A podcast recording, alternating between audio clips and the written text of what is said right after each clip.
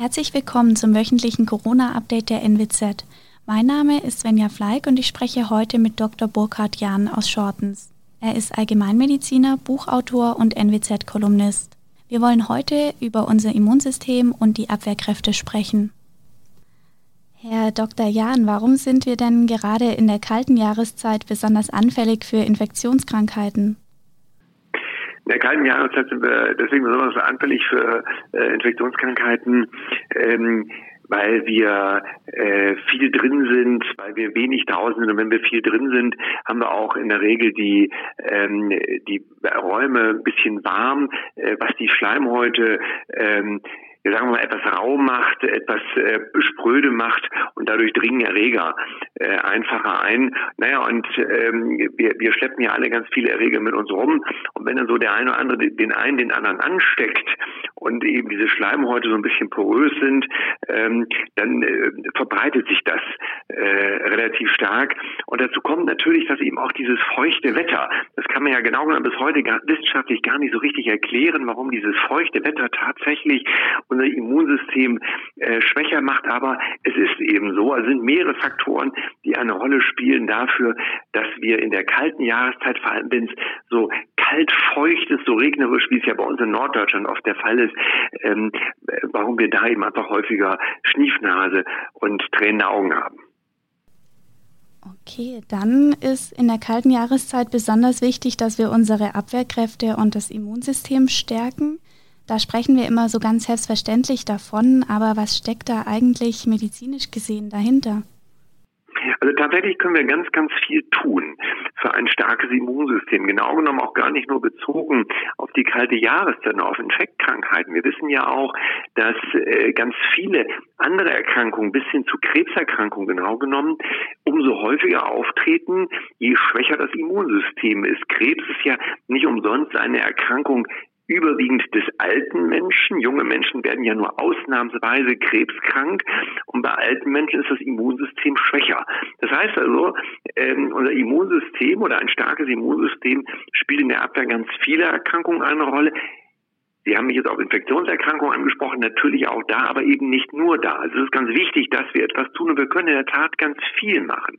Eine Sache, wir machen können, ist, dass wir uns bewegen, dass wir sportlich aktiv sind. Es gibt äh, eine Unmenge an wissenschaftlichen Studien, die belegen, dass das Immun, dass das Sport, sportliche Aktivität das Immunsystem stärkt. Spannenderweise hat die Wissenschaft übrigens bis heute erst teilweise verstanden, woran das liegt.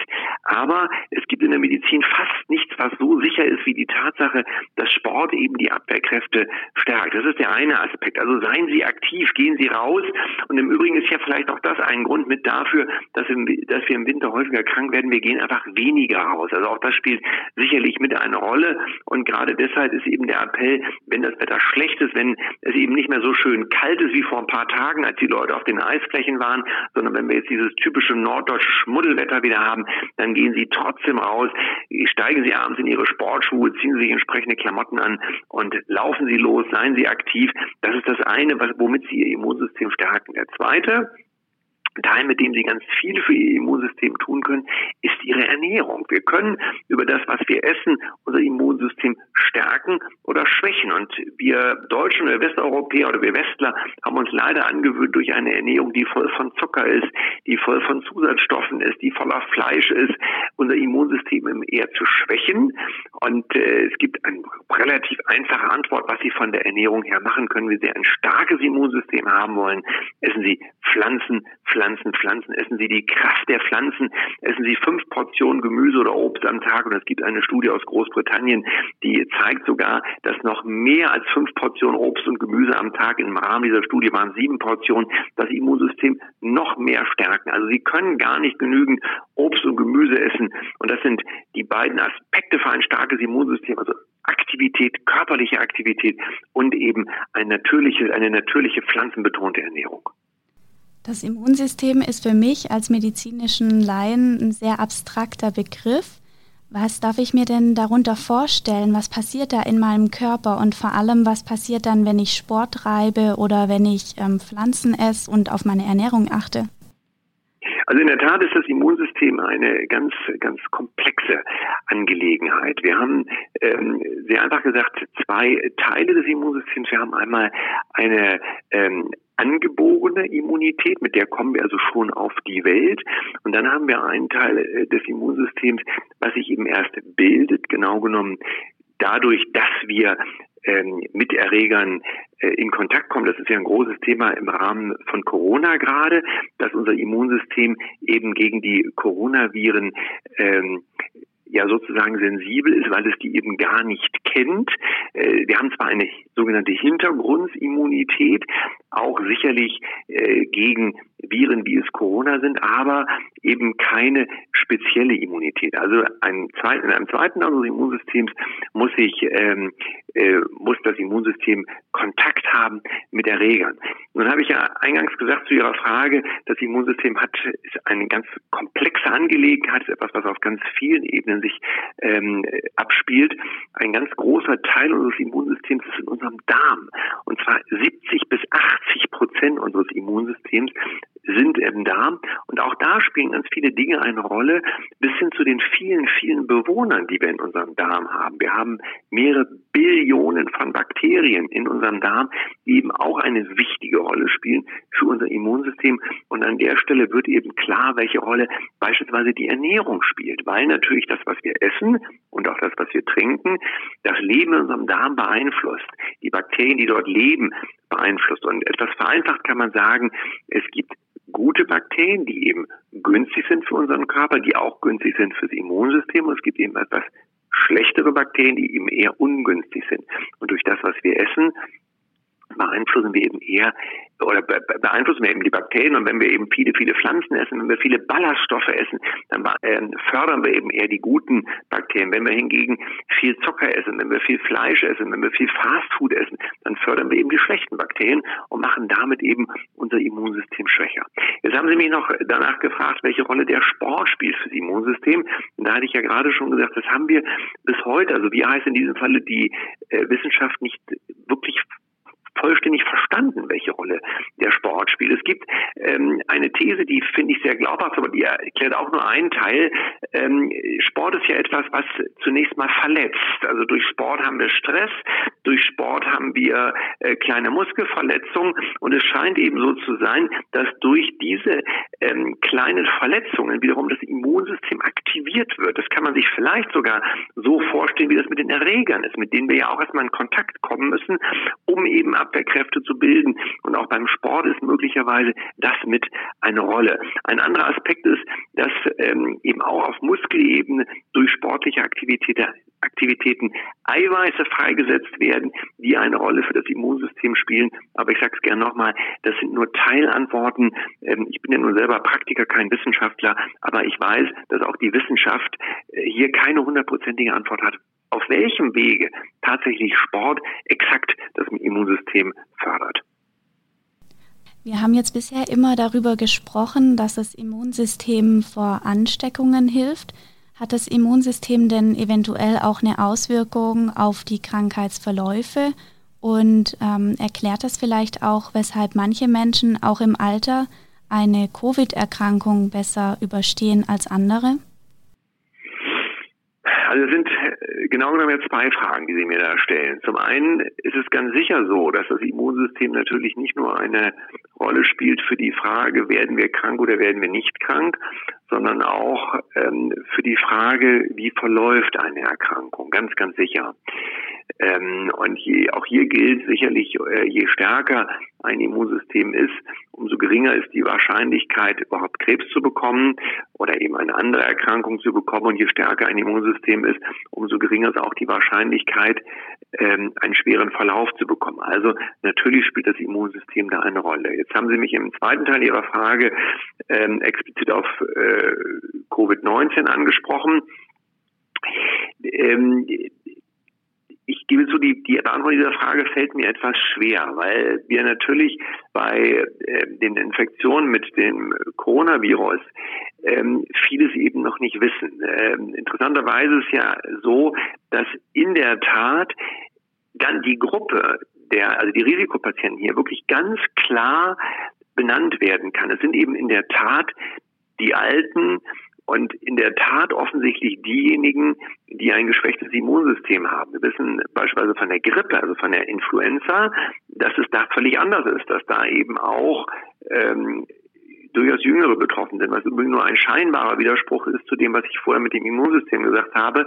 Es ist einfach nur ein, ähm, eine völlig andere Erkrankung. Ähm, also ich, ich beantworte Ihre Frage mal so in Bezug auf Corona.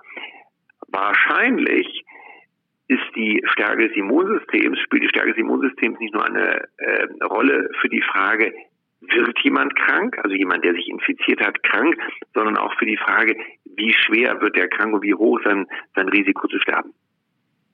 Okay, das heißt, gute Abwehrkräfte und ein starkes Immunsystem können sich auch positiv auf den Krankheitsverlauf auswirken. Kann man ausgehen. Ähm, in jedem Falle, wir, wir, wir können es ja vielleicht ähm, so zusammenfassen, in jedem Falle ähm, macht jeder keinen Fehler oder macht jeder etwas Richtiges, wenn er sein Immunsystem stärkt. In jedem Falle und ganz, ganz sicher auch äh, sozusagen mit, mit Corona. Das ist ja etwas, was ich versuche eigentlich seit März letzten Jahres ähm, äh, immer wieder zu verbreiten. Seien Sie aktiv, gehen Sie raus, machen Sie Sport. Deswegen war ich auch völlig frustriert, als im Frühjahr letzten Jahres zur Debatte stand, den Sport zu verbieten. Das ist aus meiner Sicht völliger Unsinn gewesen. Die Politik ist auch glücklicherweise davon relativ schnell abgerückt, weil das ja etwas ist, was das Immunsystem stärkt. Das, ähm, Im Übrigen äh, spielt dabei ja auch immer eine Rolle der, der Zusammenhang zwischen Körper, Geist und Seele. Auch das darf man ja nicht unterschätzen. Auch das hat übrigens Auswirkungen aufs Immunsystem. Also die Frage, in welchem emotionalen, in welchem psychischen Zustand bin ich. Und Sport ist natürlich etwas, was nicht nur rein physisch die Abwehrkräfte stärkt, sondern eben auch psychisch ähm, stabilisiert, was dann wiederum Auswirkungen hat auf das Immunsystem. Also zusammengefasst, seien Sie aktiv, machen Sie Sport, gehen Sie raus und wenn Sie schon nicht in Ihre Sportschuhe schlüpfen wollen, dann setzen Sie zumindest auf Ihr Fahrrad und bewegen sich. Erstens und zweitens essen Sie Pflanzen, Pflanzen, Pflanzen. Damit stärken Sie mit Sicherheit Ihr Immunsystem und Sie reduzieren auch Ihre Wahrscheinlichkeit, krank zu werden und ziemlich sicher auch für den Fall, also äh, mit Corona krank zu werden oder sich überhaupt ähm, oder sich, sich zwar zu infizieren, aber Sie vermindern die, das Risiko, ähm, dann krank zu werden, also Covid-19 zu bekommen und Sie vermindern ganz sicher auch ihr Risiko für einen schweren Verlauf. Also sie haben ganz viel selber in der Hand, was sie tun können. Okay, Sie schreiben ja auch in Ihrem Buch vom gesunden Menschen. Was hält denn einen Menschen gesund über die Ernährung und den Sport hinaus? Gibt es da vielleicht noch was, das wir zusätzlich tun können? Also es sind drei Aspekte und ich nenne das in meinem Buch Der gesunde Mensch die drei Fundamente für ein gesundes und langes Leben. Das eine ist der Sport, das zweite ist die Ernährung und der dritte Teil, der wird immer gerne vergessen, das ist der mentale Aspekt. Wir leben ja in einer ganz schnelllebigen, in einer ganz nervösen Zeit.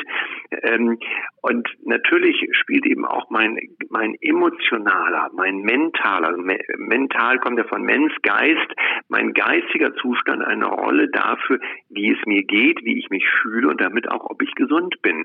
Und ein gesunder Mensch ist ein Mensch, der physisch, also körperlich gesund ist, der psychisch gesund ist, also von der Seele her, und eben auch der geistig gesund ist. Also was sie tun können, ist aktiv sein, sich gut ernähren und genau genommen auch Mentaltechniken zu trainieren. Eine wunderbare Technik für ähm, sagen wir mal, für zur Ruhe kommen, gerade in dieser nervösen, hektischen Zeit, in der wir heute leben, ist Yoga oder Meditation. Ich mache selbst Meditation vom Montag bis Freitag, also an jedem Werktag morgens, bevor ich zur Arbeit gehe. Und ich merke immer, wenn ich mal morgens nicht meditiere, bevor ich zur Arbeit gehe, der Tag verläuft anders. Ich bin weniger ruhig, ich bin weniger ausgeglichen. Also das ist der dritte Aspekt, den ich gerne mit dazu nehmen würde. Muss ich denn eine Zeit lang meditieren, bis ich da eine Wirkung feststelle oder merke ich da sofort einen Unterschied?